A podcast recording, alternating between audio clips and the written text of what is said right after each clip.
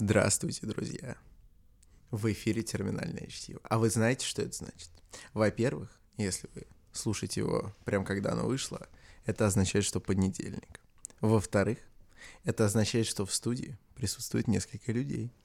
Как минимум, это известный блогер, владелец заводов, газет, пароходов, бывший министр Кыргызстана.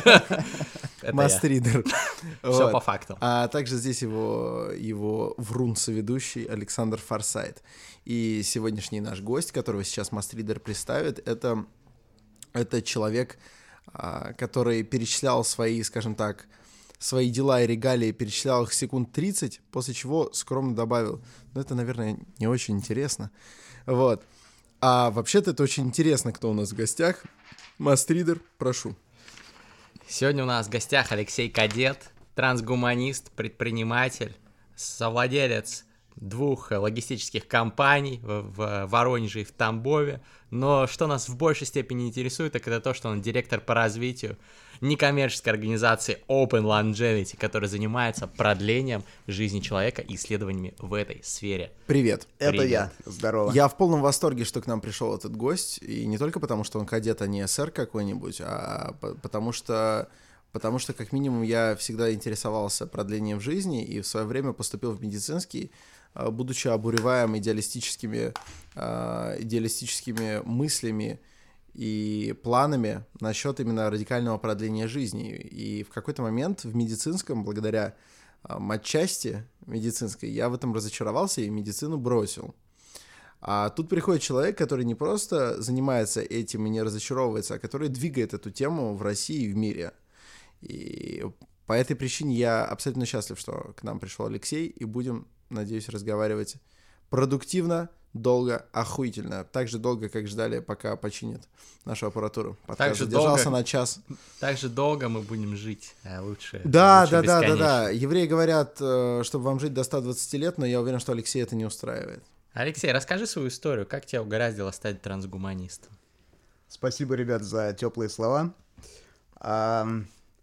Ты знаешь, я думаю, что любой интересующийся человек вообще в современном мире, он рано или поздно просто вынужден стать трансгуманистом. Потому что трансгуманизм — это такая философия, которая говорит, что хорошо бы до тех пор, пока мы хотим, нам развивать себя.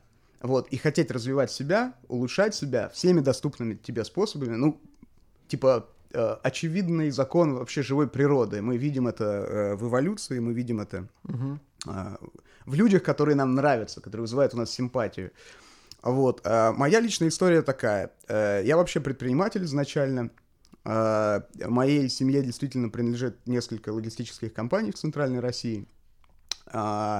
И я до 18 года я много лет работал в этих компаниях, развивал бизнес и видел в этом достаточно для себя смысла. Но постепенно этот смысл начинал угасать. Я начал задаваться как-то вопросом вообще, а зачем я это делаю, почему я делаю именно то, что я делаю. И так случилось, что у меня был большой и долгий отпуск. Мы с женой ехали на 3 месяца на роды в США. И 3 месяца, пока, в общем, мы готовились к этому мероприятию, я купался в океане, загорал и думал. И оказывается, что это очень полезное вообще занятие. Иногда немножко... Что из этих 3? Step aside и подумать. Типа, вообще, а чё я? А куда я? И я пытался понять, почему мне как-то... Почему я нахожусь, несмотря на то, что занимаюсь очень активно какой-то работой изо дня в день, почему я нахожусь в какой-то пустоте определенной, да? И я нашел этому несколько причин. И я, на самом деле, очень рационально как-то подошел к этому. Я в тот момент уже слушал «Терминальное чтиво», думал о рационализме, думал о том вообще, как правильно себя в этом мире вести и организовывать. И я такой думаю, а я выпишу, что меня привлекает вообще, что меня увлекает, что меня мотивирует. Потому что в основной своей работе я потерял всякую мотивацию. И оказалось, что это наука. Мне всегда нравился научпоп, мне всегда нравилась вообще наука, мне всегда нравилась доказательная медицина. И это создание ценностей, это предпринимательство как таковое. И я стал просто смотреть широкими глазами по сторонам, и в какой-то момент, когда я абсолютно, на самом деле, случайно наткнулся на интервью Обри де Грея, я понял, что вот оно, никто это не делает по какой-то абсурдной причине, и начал копать в эту сторону. Кто не в курсе, Обри де Грей — это такой бородач, который один из крупнейших в мире экспертов по старению, по борьбе со старением. Да, и так получилось, что как раз в тот же момент моей жизни я попал к своим друзьям на серию вебинаров по... Они назвали это «Смертельный тайм-менеджмент». Это... Они взяли за основу экзистенциальную психотерапию, которую развивал Ирвин Ялом. Смысл заключается в чем? Какой основной постулат экзистенциальных психотерапевтов? Если мы осознаем свою конечность в этом мире, мы начнем придавать смысл своей жизни. Мы перестанем беспокоиться по огромному количеству пустяков и начнем создавать какую-то ценность. И в тот момент это настолько попало мне в карту, я настолько потерял, наверное, в какой-то вот секунде этот смысл, что для меня сложился пазл. С одной стороны, Обри, который говорит, что если бы у меня был $1 миллиард, мы бы победили старение на 10 лет раньше. А это очень много человеческих жизней, примерно 400 миллионов. Угу. И, с другой стороны, я вижу экзистенциальную психотерапию, которая рассматривает всю человеческую культуру, созданную вообще человечеством за все время, как способ приглушить страх смерти, как способ контейнировать страх смерти. Потому что страх смерти — это, наверное, одна из первых мыслей, которая посещает сознание, только что зародившееся там у высшего примата, да? той или иной мере. Он млекопитающий, как мы знаем... Насколько я знаю, у детей до определенного возраста страха смерти нет. Они не понимают, что это за явление. Но они не сталкиваются. Но они себя не осознают. Да. Они не осознают себя как смертными. Я наткнулся после этого в Nature на статью, которая описывает следующую гипотезу, что поскольку у млекопитающих, особенно у приматов, очень сильно развита эмпатия, но нет еще самосознания в том виде, в котором мы его видим, сложным, они... привязываются к своим близким. Обезьяна очень легко отличает родную ей обезьяну от неродной ей обезьяны. И, соответственно, у высших приматов, когда это сознание начинало зарождаться, они в какой-то момент поняли, что их родственники пропадают. Там их детеныша сожрал какой-нибудь хищник, или их там родитель умер в какой-то там схватке с другой обезьяной. И они как бы расстраиваются, но они не могут пока этого полностью осознать. Так вот, скорее всего, одно из первых сложных мыслей, пришедших в сознание, была как раз мысль о том, что, черт возьми, что-то плохое происходит. И эта мысль могла вселять такой ужас в это еще не оформленное сознание, что, скорее всего, эволюционно отбиралась та линия обезьян, которая таким или иным образом игнорировала этот страх, этот ужас, и могла, соответственно, дальше там кокосы добывать, там бананы репродуктировать. Не запариваясь, да. И, похоже, мы и есть потомки этой линии. Вот. Соответственно, именно поэтому мы не боимся смерти. Да.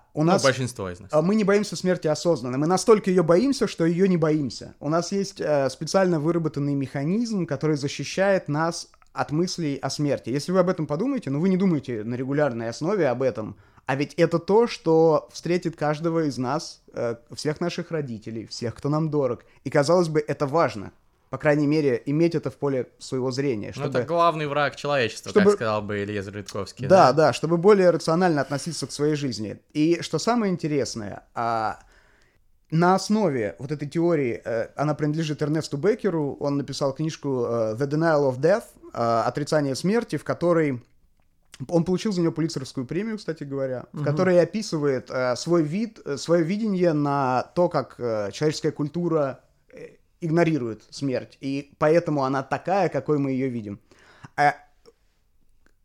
Эта теория попалась на руки молодым социальным экспериментальным психологам в Америке, Томасу Псайзинске, Соломону и Гринбергу.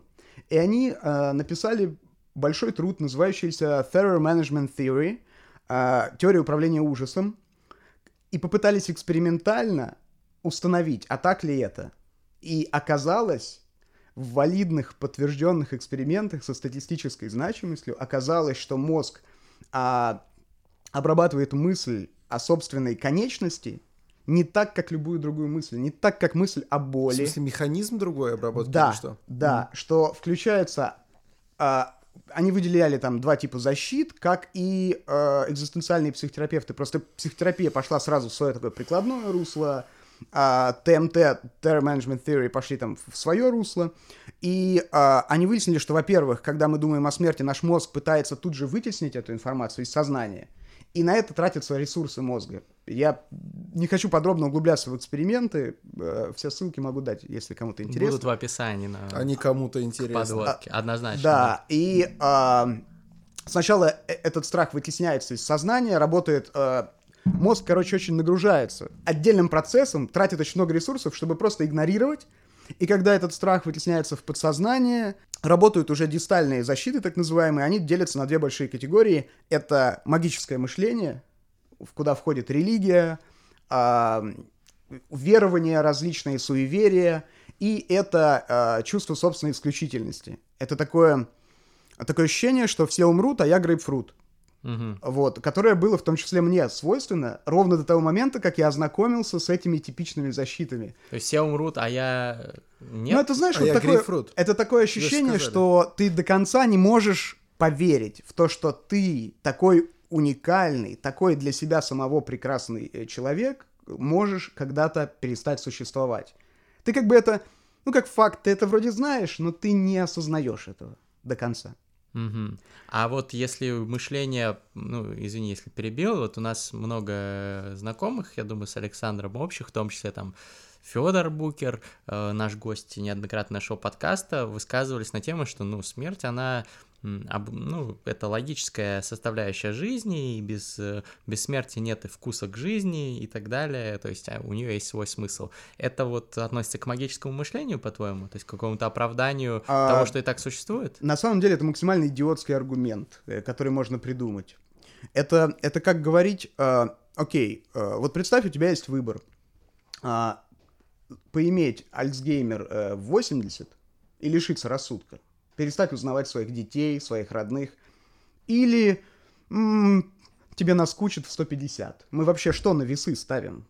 Мы вообще что сравниваем? Здесь речь о другом. Я сразу скажу, потому что я тоже интересовался всегда вопросом смерти, и, как я в начале подкаста сказал, этот вопрос меня волновал, и из-за него я в какой-то момент выбрал стезю, а потом не разочаровался, но это совершенно не важно. Я скорее о другом интересуюсь. Я натыкался на разные парадигмы восприятия смерти, и в том числе, например, Хагакура, это книга самурая.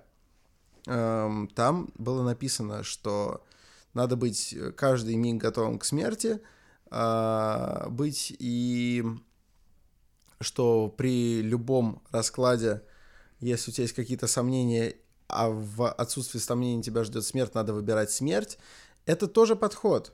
То есть, в принципе, восприятие смерти бывает разное. И ты это раскидал так, типа, поиметь Альцгеймер 80 или тебе наскучит в 150.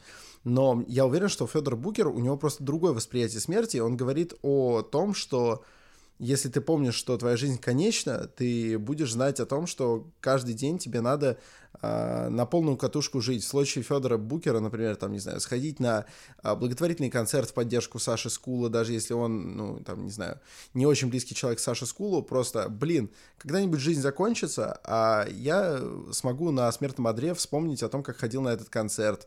Или что-то в этом духе. Здесь речь о смерти, как о явлении, которое не нужно искоренять, не нужно с ним бороться, поскольку именно оно давит на тебя. Знаешь, когда ты делаешь соленые огурцы, ты должен, значит, огурцы погрузить в рассол и поставить на них блюдце со стаканом, чтобы их придавливать. И вот смерть давит на твою жизнь, чтобы жизнь обретала новый вкус. Вот я думаю, что у него такое восприятие. Смотри, во-первых, я полностью согласен с этим аргументом. Я даже больше скажу. Я, в общем-то, и занимаюсь тем, чем я занимаюсь, именно по этой причине. То есть именно это мотивирует меня создавать эту ценность, и именно этого как раз большинство людей не понимает. Вот. Я считаю это очень классной инструментальной стратегией. Но что меня больше... удовлетворяло бы как стратегия достижения вот этого ощущения конечности, это тот факт, что через триллионы, триллионы, триллионов лет каждый протон распадется в нашей вселенной, и ее ждет холодная смерть. Ее просто разорвет, потому что она слишком расширится. Ты про это? Нет, она остынет. Это будет очень-очень грустная. А я слышал, что разрушатся связи даже в структурных элементах атомов. Так про это я и говорю. Как же протон распадется? Не то, что разорвет, он потеряет энергию для взаимодействия. Да. И та роль, которую может сейчас, учитывая наличие парадокса Ферми, мы не знаем, есть ли кто-то еще или нет, кроме нас, жизнь во Вселенной, разумная, развитая. Может быть, мы... И должны нести это бремя, экспансии во Вселенную, развития. Это же... То есть, неужели это... Подожди, как это связано со смертью? Объясню, очень-очень просто. Это не связано с самой концепцией смерти в отдаленном будущем. Я говорю, сама Вселенная диктует нам, что в отдаленном, очень отдаленном будущем протоны, из которых мы состоим, распадутся.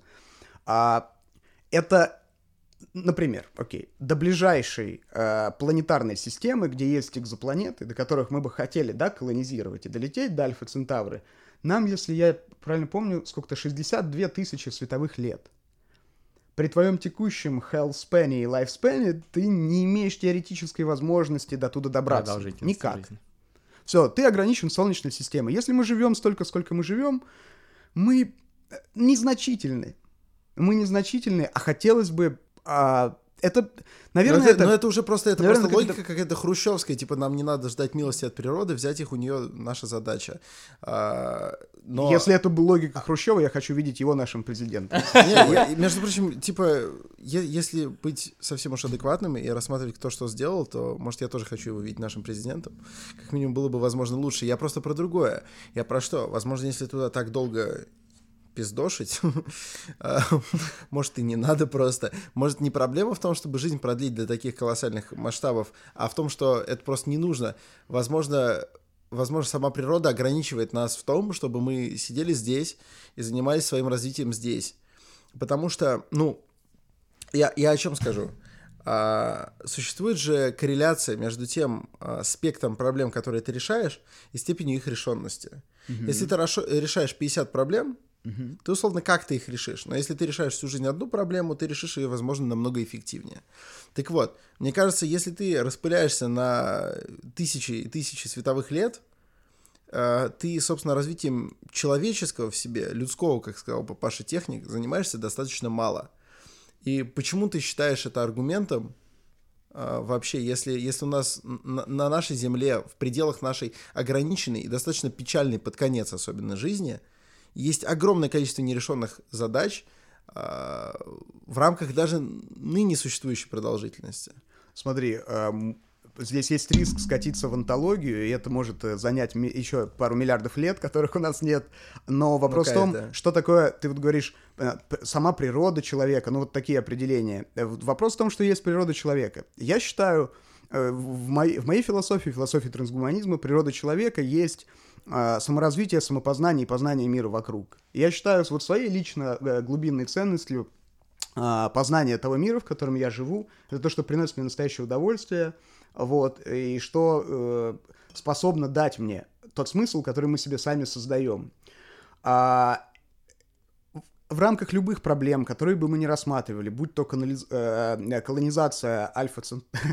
построение канализации на Альфа-Центавре, но это в какой-то момент необходимо, это еще русские говорили. Или спасение голодающих в Африке. Продолжительность жизни только поможет нам в этом. Продолжительность здоровой, продуктивной деятельности людей нам в этом только поможет. Если бы с нами сейчас сидел на подкасте здесь Дарвин, я бы перекинулся с ним парой слов вообще. Мне бы было любопытно, по крайней мере. То есть я вижу это просто как такое добро, с которым очень сложно контраргументы какие-то давать. Мы такие, давайте дадим людям возможность жить дольше.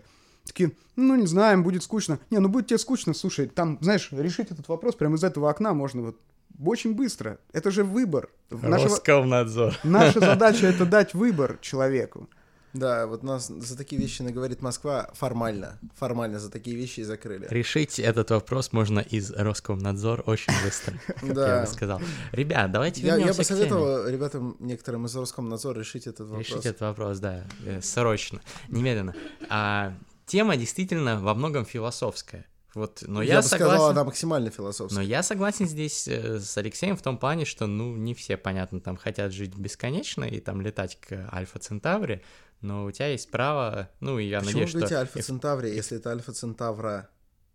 Альфа-чего? К Альфа-Центавра, хорошо. Там, не знаю, глаз Козерога, вот. Альфа-Центавра. К Альфа-Центавра. Но... Если у тебя ты не хочешь этого, я надеюсь, что в обществе будущего будет легализована там эвтаназия и так далее. Ну, как минимум в Швейцарии. Ну, или там самоубийство, да, там для тех, кто живет уже 1000 лет и заебался. Роскомнадзор. Вот, Роскомнадзор для тех, кто заебался. Вот, и это там не главная проблема. Мне кажется, круто иметь выбор, там, жить вечно, там, или там, ну, там, 1000 лет, или я не там спорю, жить 100 лет. Я не спорю, у меня вопрос-то в чем? Стоит ли на это швырять огромные ресурсы? Наш сегодняшний гость... производит впечатление яркого интеллектуала. И при этом вопрос, который ты решаешь, это вопрос, который решали, ну, там, не знаю, да. Средневековые алхимики. У меня есть ответ. Это вопрос, который решали до, значит, до нашей эры какие-то мудрецы. Гильгамеш, начнем с клинописи. Вот, выходит, у тебя даже есть ответ, я очень его жду. Да, смотри, в чем... Я осветил этот ответ в своей статье, я могу еще раз про это проговорить. Это на самом деле очень интересный вопрос. Я когда впервые этим заинтересовался, я такой: вау, старение! Буду смотреть, кто этим занимается, буду смотреть, что происходит. Так вот, когда ты как индивид выбираешь себе, чем тебе заниматься, я считаю самым интересным, чем ты можешь заниматься, это проблемами, которые сложные, с одной стороны, а с другой стороны ты видишь, что на них направлено очень мало ресурсов. Ну, как ты и сказал, зачем заниматься, типа, тем, чем занимаются все человечество. Это эффективный альтруизм, заниматься проблемами, на которые мало ресурсов направлено. Которая сложно, выполнима, и мало кто занимается. Да. Вот. Так вот, старение попадает именно в этот квадрант у нас. Я объясню, почему. Я приведу кое-какие цифры. Жду. Итак, крупнейший в мире институт изучения старения, Институт БАКа, недалеко от Сан-Франциско. Годовой бюджет его составляет $37 миллионов. Ну, это не супер много, но это нормально. Крупнейший в мире институт изучения старения. Он похож на корпус строительного техникума у меня в Воронеже по размерам. Едем дальше. SENS, фонд Обри де Грея как раз. Кстати, он скоро будет в книжном челе. Да. Обри де Грей будет? Да. Фонд... Благодаря Алексею, респект, Алексей. Ладно, продолжим, да. Фонд Обри де Грея, самого известного в мире популяризатора терапии старения и разработки этих терапий, составляет меньше $10 миллионов в год. Если что, в 2011 году, когда у Обри умерла мама и унаследовала ему $16 миллионов, он 13 из них пожертвовал свой же фонд, потому что у него нет денег. Все-таки это он унаследовал. Да, он оставил ему. Он... мама унаследовал, и он это все деньги почти отдал в свой же фонд, ну, чтобы продолжать эти исследования. NIA создан в Америке, был недавно, National Institute of Aging, Институт изучения старения США. Достоверно нам известна цифра, которая тратится на изучение фундаментальных законов старения, $40 миллионов. Тоже очень мало. Итого. Из известных нам источников, в известном нам мире, тратится $100 миллионов в год. На 10 раз меньше бюджета «Аватара». Да. Таким образом, расходы на здравоохранение в США $3,5 триллиона в год. На старение тратится $100 миллионов в год. Чтобы вы понимали, американцы тратят на празднование Хэллоуина в год $9 миллиардов. Это, в принципе, говорит о том, как люди... Ну, приоритеты расставляют. Сейчас приоритеты расставлены так. И я вижу, Александр, твое удивление, и я был удивлен, я был поражен этим фактом. Я абсолютно в ахуе. Вот, я был точно так же поражен. Что я после этого начал делать? Ну, как бы начал впахивать. Надо что-то, значит, делать, значит, что-то происходит не так. Ну да, бюджет праздника, где надо просить конфеты или обещать пакости, составляет в 90 раз больше. В 900 раз больше. Пиздец, но как бы я даже могу понять, почему. Ну, типа, потому что люди, в принципе, воспринимают старение как факт, когда... В 90, да. Если 9 миллиардов, то в 90. Вот, ну все равно, в дохуя раз больше. Ну, это, не, в любом случае, это колоссально. Это как математическая единица дохуя. Это очень странно, особенно учитывая, что есть такая страна, например, как Япония, в которой одна из ключевых, скажем так, стратегий, это стратегия долголетия. То есть Япония дико, знаешь, нацелена на уважение к старшим. Это как бы на всем протяжении известна нам история Японии. И сейчас это все выливается в то, что у них очень много исследований долголетия, очень много геронтологических каких-то исследований, и вроде как я почему-то думал, что в мире на это тратится колоссальное количество денег. Неужели это не так? Я тоже. Это не так. Это не так. И да, про Японию, про Азию вообще можно поговорить с Обри, будет отдельно. Я недавно от него слышал такую мысль, что он путешествует по всему миру с выступлениями, он очень-очень много сейчас выступает. Из Азии у него практически нет приглашений. Почти ни одного из всего азиатского региона. Почему? При том, что он светоч. Он светоч, да, он наш Иисус местный. Угу. Он считает, что это потому, что там настолько сакрализировано старение, как раз то, о чем ты говоришь. Оно возведено в такой статус, что оно воспринимается как почетная награда за твои годы. То есть ты возможность дряхлый, поиметь... и это круто. Да, возможность поиметь рак, саркопению и Альцгеймера — это прекрасные медальки, которые ты получаешь за свою продуктивную жизнь. Это ужасно. У меня почему-то было радикально обратное восприятие. У меня было ощущение, что они стараются продлить жизнь, но ведь действительно, если подумать, все эти новости про азиатских долгожителей показывают нам дряхлых стариков и говорят, что быть таким стариком, да, это очень классно. Да, и я глубоко уверен, что корни лежат в тех психологических защитах, выработанных нами в ходе эволюции, о которых я говорил раньше. И в этом году я запускаю свое исследование. Я коллаборирую с одним ученым из Израиля, который занимается практической социологией и который обладает всеми теми инструментами, которыми я, как такой психолог-самоучка, не обладаю, вот, для того, чтобы провести валидное исследование. И цель этого исследования будет понять, а как нам доносить наши сообщения до людей, чтобы обходить эти защиты, чтобы эти когнитивные искажения устранять, которые на самом деле являются единственной, это признают все, об этом все говорят, Обри постоянно об этом говорит, это единственная преграда, которая отделяет нас от победы над старением, поскольку старение механистично, это набор биофизических, биологических и прочих взаимодействий, оно объясняемо, познаваемо и так далее. То, что нас сейчас отделяет от победы над старением, это предрассудки людей.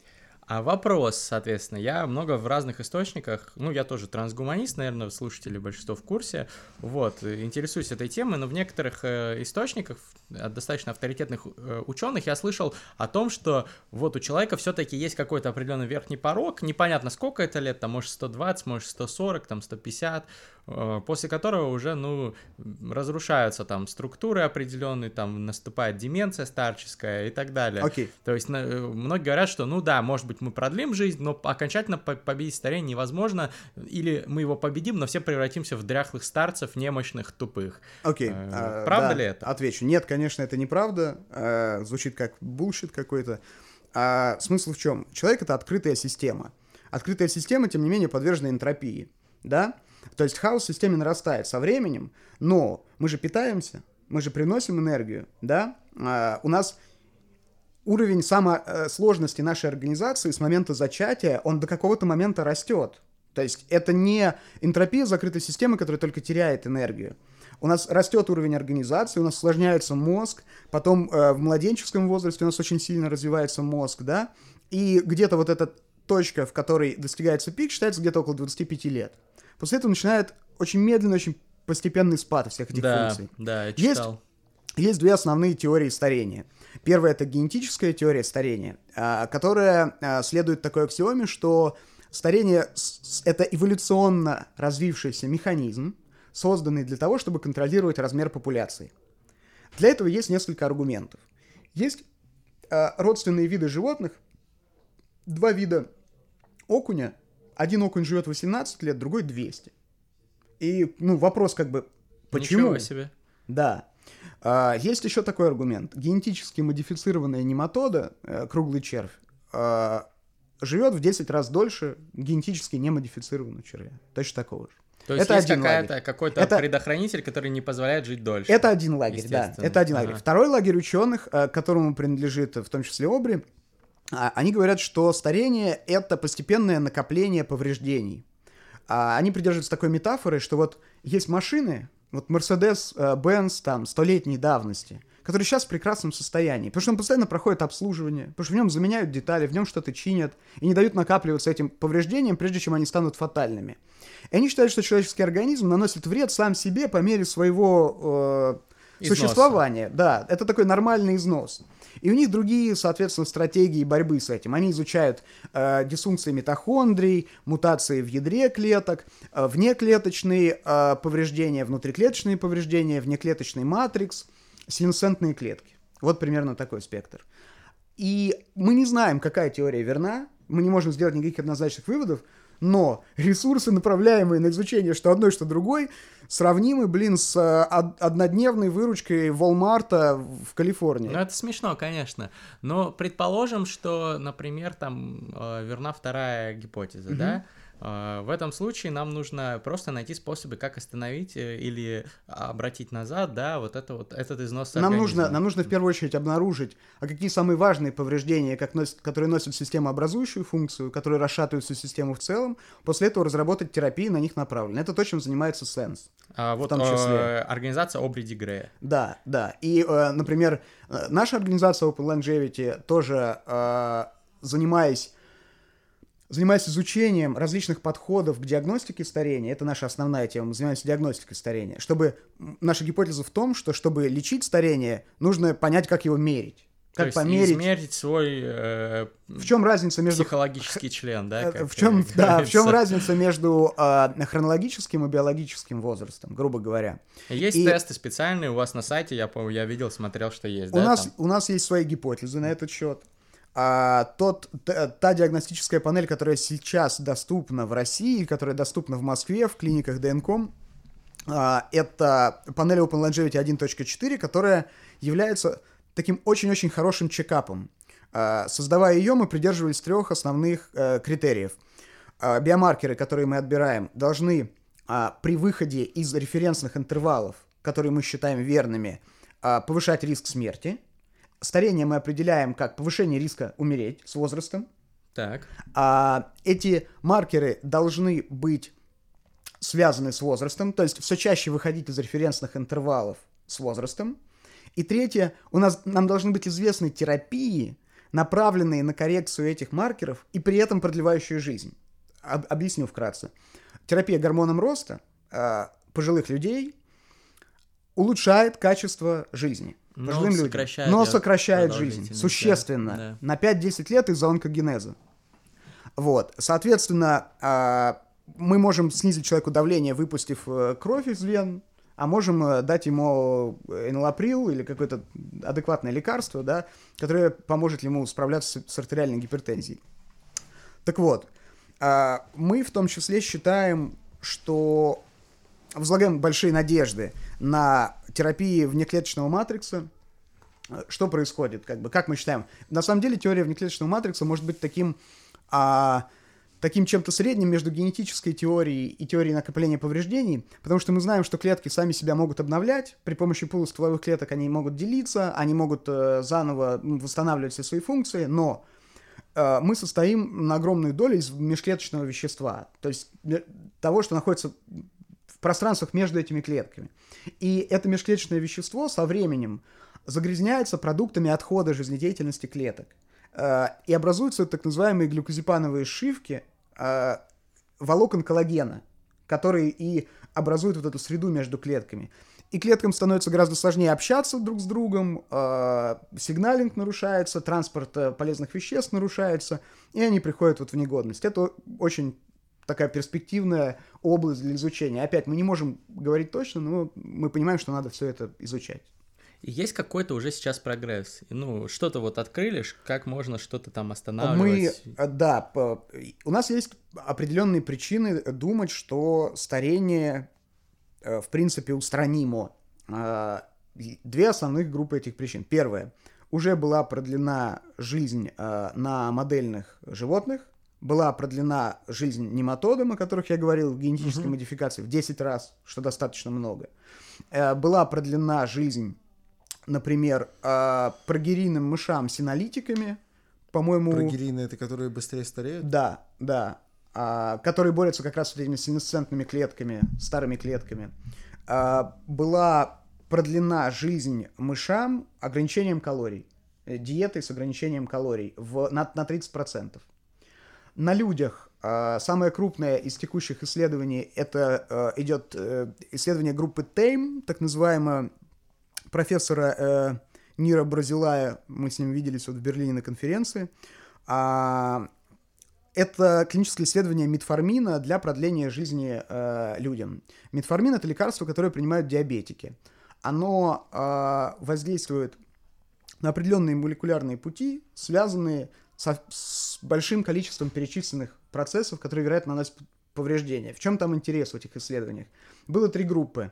Была группа диабетиков, которая принимала метформин, была контрольная группа диабетиков и группа не больных диабетом людей, которые тоже принимала метформин. Так вот, люди, которые принимали метформин... А, нет, там даже интереснее. Диабетики, принимавшие метформин, жили дольше людей здоровых. Ого. Да. А здоровые люди, которые принимали метформин? Ну, они жили на 2 где-то процента, если я правильно помню, меньше, чем диабетики, принимающие метформин.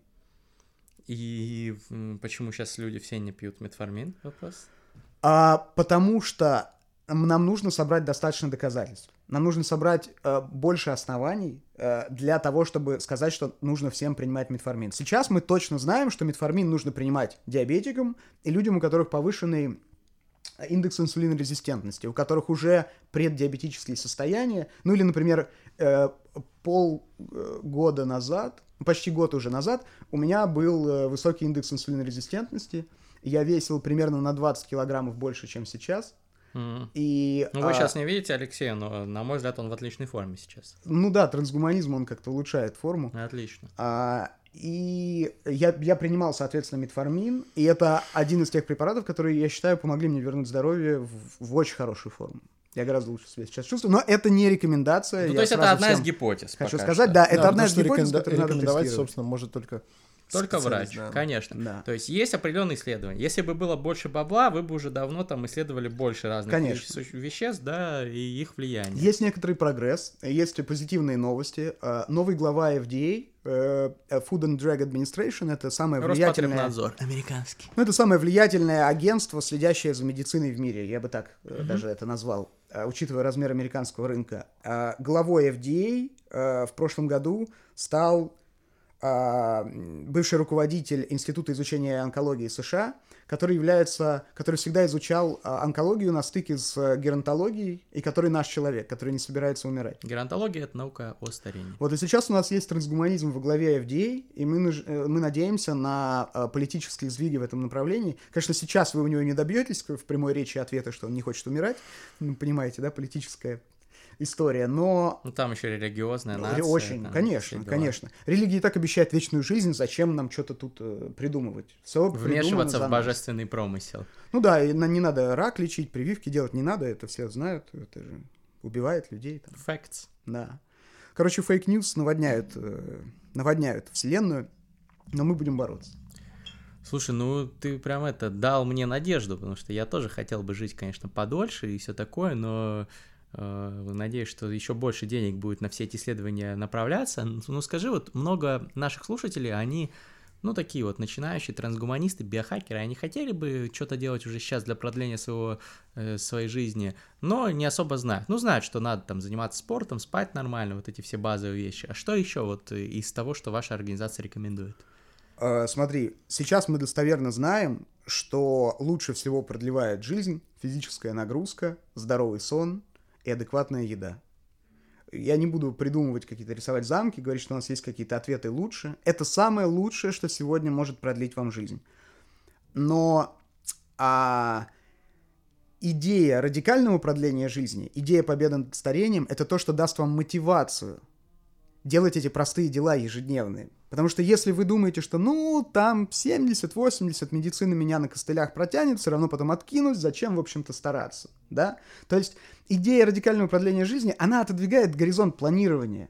Мы вообще считаем, что, возможно, если бы эта идея была бы более широко распространена, мы бы не видели войн, мы бы не видели каких-то краткосрочных политических захватов, каких-то сегодня реализуемых амбиций. Мы считаем, что общество стало бы лучше, если бы эти идеи просто витали в воздухе. То есть, если ты знаешь, что ты можешь прожить 1000 лет, ты будешь как-то ответственно относиться к своей жизни, да? Ну, как минимум, ты будешь свое тело чтить, потому что ты будешь думать, что тебе в нем долго предстоит находиться, и ты хочешь повысить шансы дожить, до так называемой aging escaping velocity, скорости ухода от старения, да, вот этой. Когда мы будем понимать, что за следующие 10 лет мы сможем продлить жизнь на 11 лет, да, и мы начнем убегать как бы от этого старения. Терапия старения – это не единственная перспектива, которую мы рассматриваем в рамках радикального продления жизни. То есть крионика еще, наверное, был в гостях вот Данила Медведев, да, это крионика. Топовый подкаст, послушайте в 2 частях. Да, точно. Данил наш большой друг, вот, и такой, как бы, наш союзник в этом деле. И есть еще большие перспективы у загрузки сознания, у нейролинка, который делает Илон Маск, и у технологий, связанных с этим. Это тоже безумно все интересно. Про это тоже был в подкасте вот. «Терминальное Чтиво», еще когда мы были на радио. Послушайте. Нейролинк. И я лично, конечно, топлю за радикальное продление жизни любой ценой. Что значит «любой ценой»? Это значит, что мне не важно, какие будут использованы при этом инструменты, при условии, что это не вредит другим людям, конечно же, поскольку я рационалист, и я понимаю, что такое объективность морали, и для меня это тоже не чуждая идея. Так что любой ценой, конечно, это в рамках рационалистической моральной идеологии. Я понял. Давай еще подробнее о том, чем вы конкретно сейчас занимаетесь. Вот я понял, что у вас есть там исследования, которые позволяют определить свой биологический возраст. И что дальше? Смотри, не совсем. Та диагностика, которая у нас есть, позволяет тебе понять, какие риски для здоровья у тебя сейчас есть. По сути, это идеальный чекап. Это чекап, который, в отличие от остальных чекапов, вот в чем, как мы думаем, именно с точки зрения теории разработки, плохие вот наши государственные диспансеризации, там, чекапы и так далее, они направлены на выявление патологий. Ну да. Есть у тебя патология или нет? Есть у тебя там рак кишечника или нет? И так далее. Но мы говорим, ребята, давайте посмотрим на смертность, а давайте посмотрим на не на наличие патологий, а на наличие каких-то маркеров того, что у тебя просто больше шанс развить эти патологии и в скором времени умереть. Вот. Соответственно, ты можешь понять, где у тебя зоны риска, и ты можешь узнать у врачей, которые работают с нашей организацией, придя к ним на консультацию, они учтут все твои индивидуальные особенности, да, и расскажут, что тебе именно нужно предпринять для того, чтобы эти риски минимизировать. То есть увеличить среднюю ожидаемую продолжительность жизни. То есть сейчас, мы говорим примерно о 90-100 годах, вот, учитывая современную медицину. Реально, то есть жить 90 лет, если там не тупить, не курить, там, условно, там, заниматься спортом регулярно и так далее. Да, это первое, чем мы занимаемся. Мы продолжаем разрабатывать вот эту диагностику, мы сейчас пишем, мы собрали большой коллектив авторов, и мы пишем большую аналитическую работу, которая ляжет в основу 2 книги про диагностику старения, и которая будет переведена на такой научно-популярный язык для того, чтобы всем рассказать о том, что можно делать уже сегодня. Окей, вы популяризацией, значит, будете заниматься. Что еще? Мы делаем школу долголетия. В Черногории в октябре, с 8 по 10 октября пройдет уже которая, наверное, 7-я где-то по счету школа долголетия. Это возможность как раз получить эту мотивацию, послушать от потрясающих врачей, от замечательных русскоязычных ученых, от лучших людей в этой сфере, что происходит, что можно делать, что доступно уже сейчас, что будет доступно в ближайшем будущем. И на этих же школах мы одновременно организуем клинические исследования. Люди сдают анализы до школы.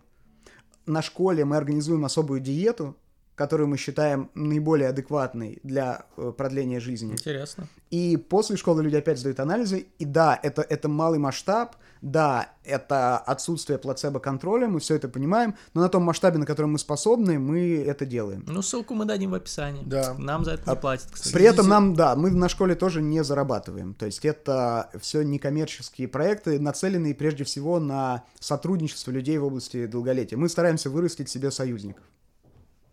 Круто. Ты говорил еще о том, как вот ваша российская организация связана с международным движением, и что, конечно, в России все это в зачаточном состоянии по сравнению с Кремниевой долиной, условно. Не совсем так. Не совсем? Да, сама организация Open Longevity, основателем которой является Михаил Батин, у него сегодня день рождения, и, пользуясь случаем, я желаю ему вечной жизни. Респект. Он занимается вопросами радикального продления жизни уже около, не знаю, наверное, 20 лет. Он в прошлом успешный бизнесмен, депутат Костромской областной думы, и он большое количество денег своих собственных потратил на популяризацию этой темы. Он начал об этом говорить чуть ли не раньше Обри де Грея, то есть они были в чем-то...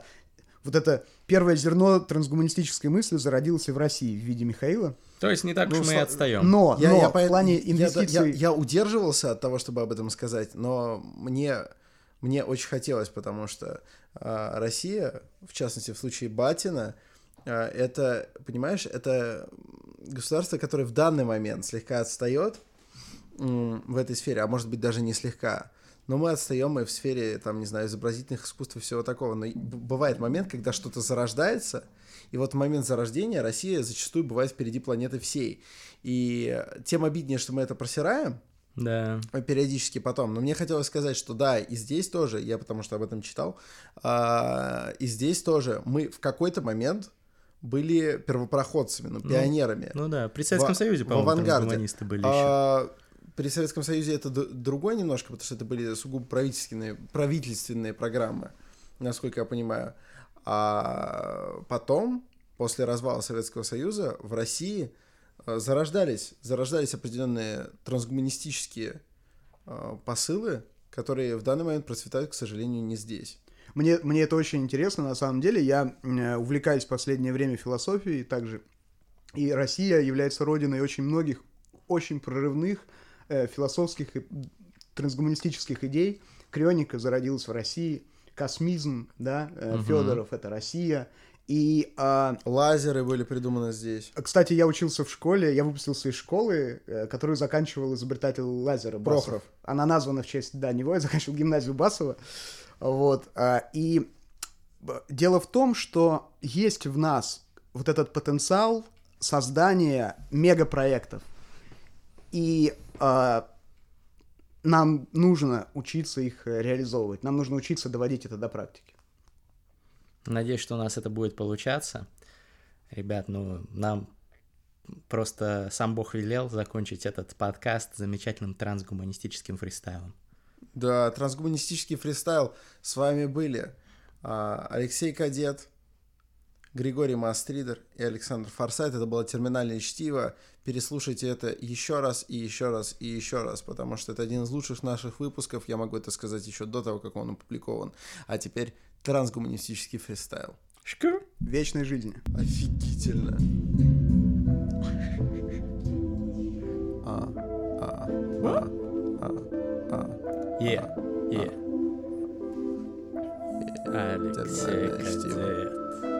Алексей Кадет. Терминальное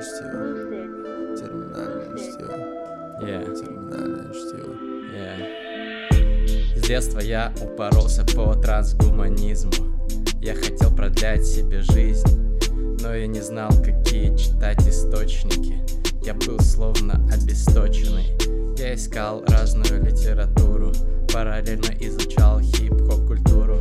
Думал, как мне жить до 150 лет, но я не знал, где найти ответ. Зашел на сайт, он назывался OpenLongevity.ru. Я прочитал там, что нужно делать всю хуйню. Мне потом пришел в гости Алексей Кадет. Он сказал, что можно жить до 200 лет. Он сказал, что можно быть как будто старый дед, но при этом сохранять ясность ума и иммунитет. И авторитет.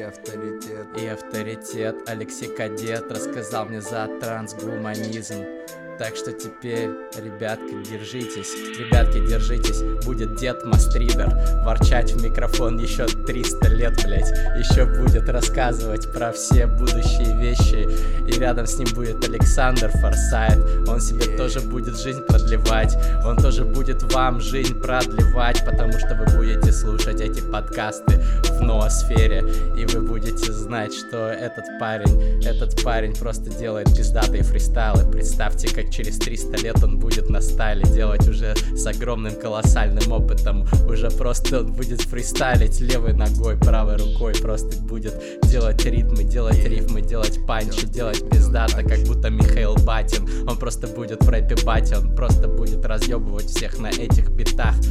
Александр Форсайт, Алексей Кадет, на этих битах всех разъебали, трансгуманист здания, У моего соседа мягкие лапки, ведь он каджит. Передо мной крышечка от пива лежит. Я ее переверну, но я не переверну игру. В той сфере, что меня волнует по нутру. На самом деле мне важно, чтобы я мог жить так долго, чтобы для Европы это было невероятно. Весь долгожители в Дагестане — это чебаны. Я уважаю чебанов, уважаю всех, уважаю пацанов. Я не поднимаю на смех тех, кто противиться идеям трансгуманизма, потому что я борюсь за жизнь, бля. Здесь на терминальном чтиве я буду петь, буду как будто бы я Миша Батин, будто бы я Миша Батин, будто я Алексей Кадет, будто бы я всех развел на то, чтобы они обменивали свой дорогой хлеб из азбуки вкуса на то, чтобы реально вложиться в то, что будет продлевать жизнь каждому, и будет туса. Когда-нибудь, через 200-300 лет вы не хотите это пропустить. Нет, вы не хотите это пропустить, вы должны туда прийти, а для этого надо продлить себе жизнь, пацаны, и слушать терминальное чтиво. Спасибо вам большое за этот эфир. Живем 300 лет, живем красиво, терминальное чтиво. Вечной жизни.